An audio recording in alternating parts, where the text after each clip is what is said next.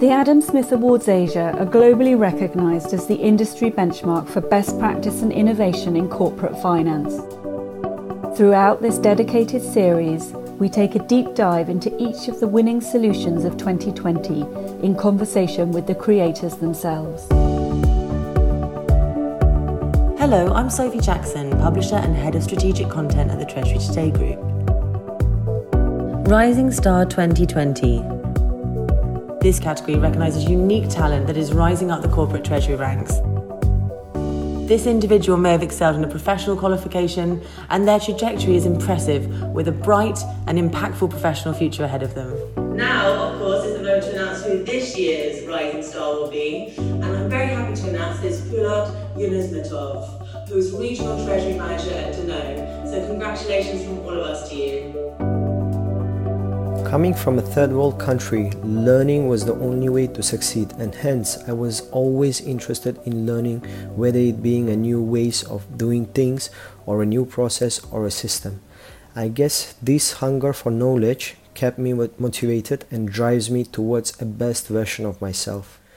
I split my plans into three parts where the short term plans are the ones for the next two to three years, and I will have a concrete plan for achieving them.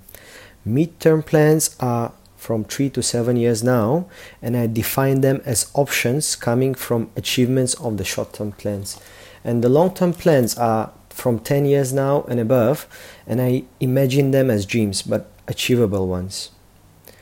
There are many advices I received in my career, and I cannot highlight one as the best as all of them were useful. But here are a few which have stayed with me for a while.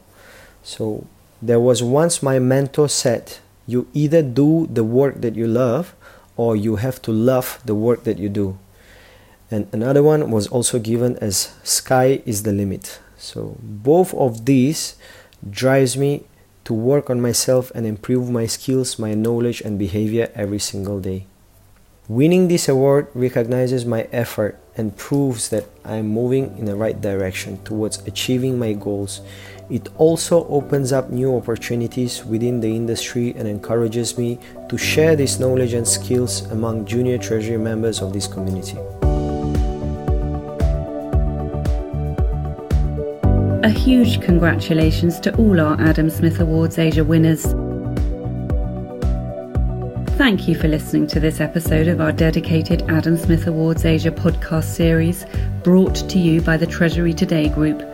More episodes will be coming soon featuring other award winning solutions, so please subscribe to our channel so you can stay updated wherever you get your podcasts from.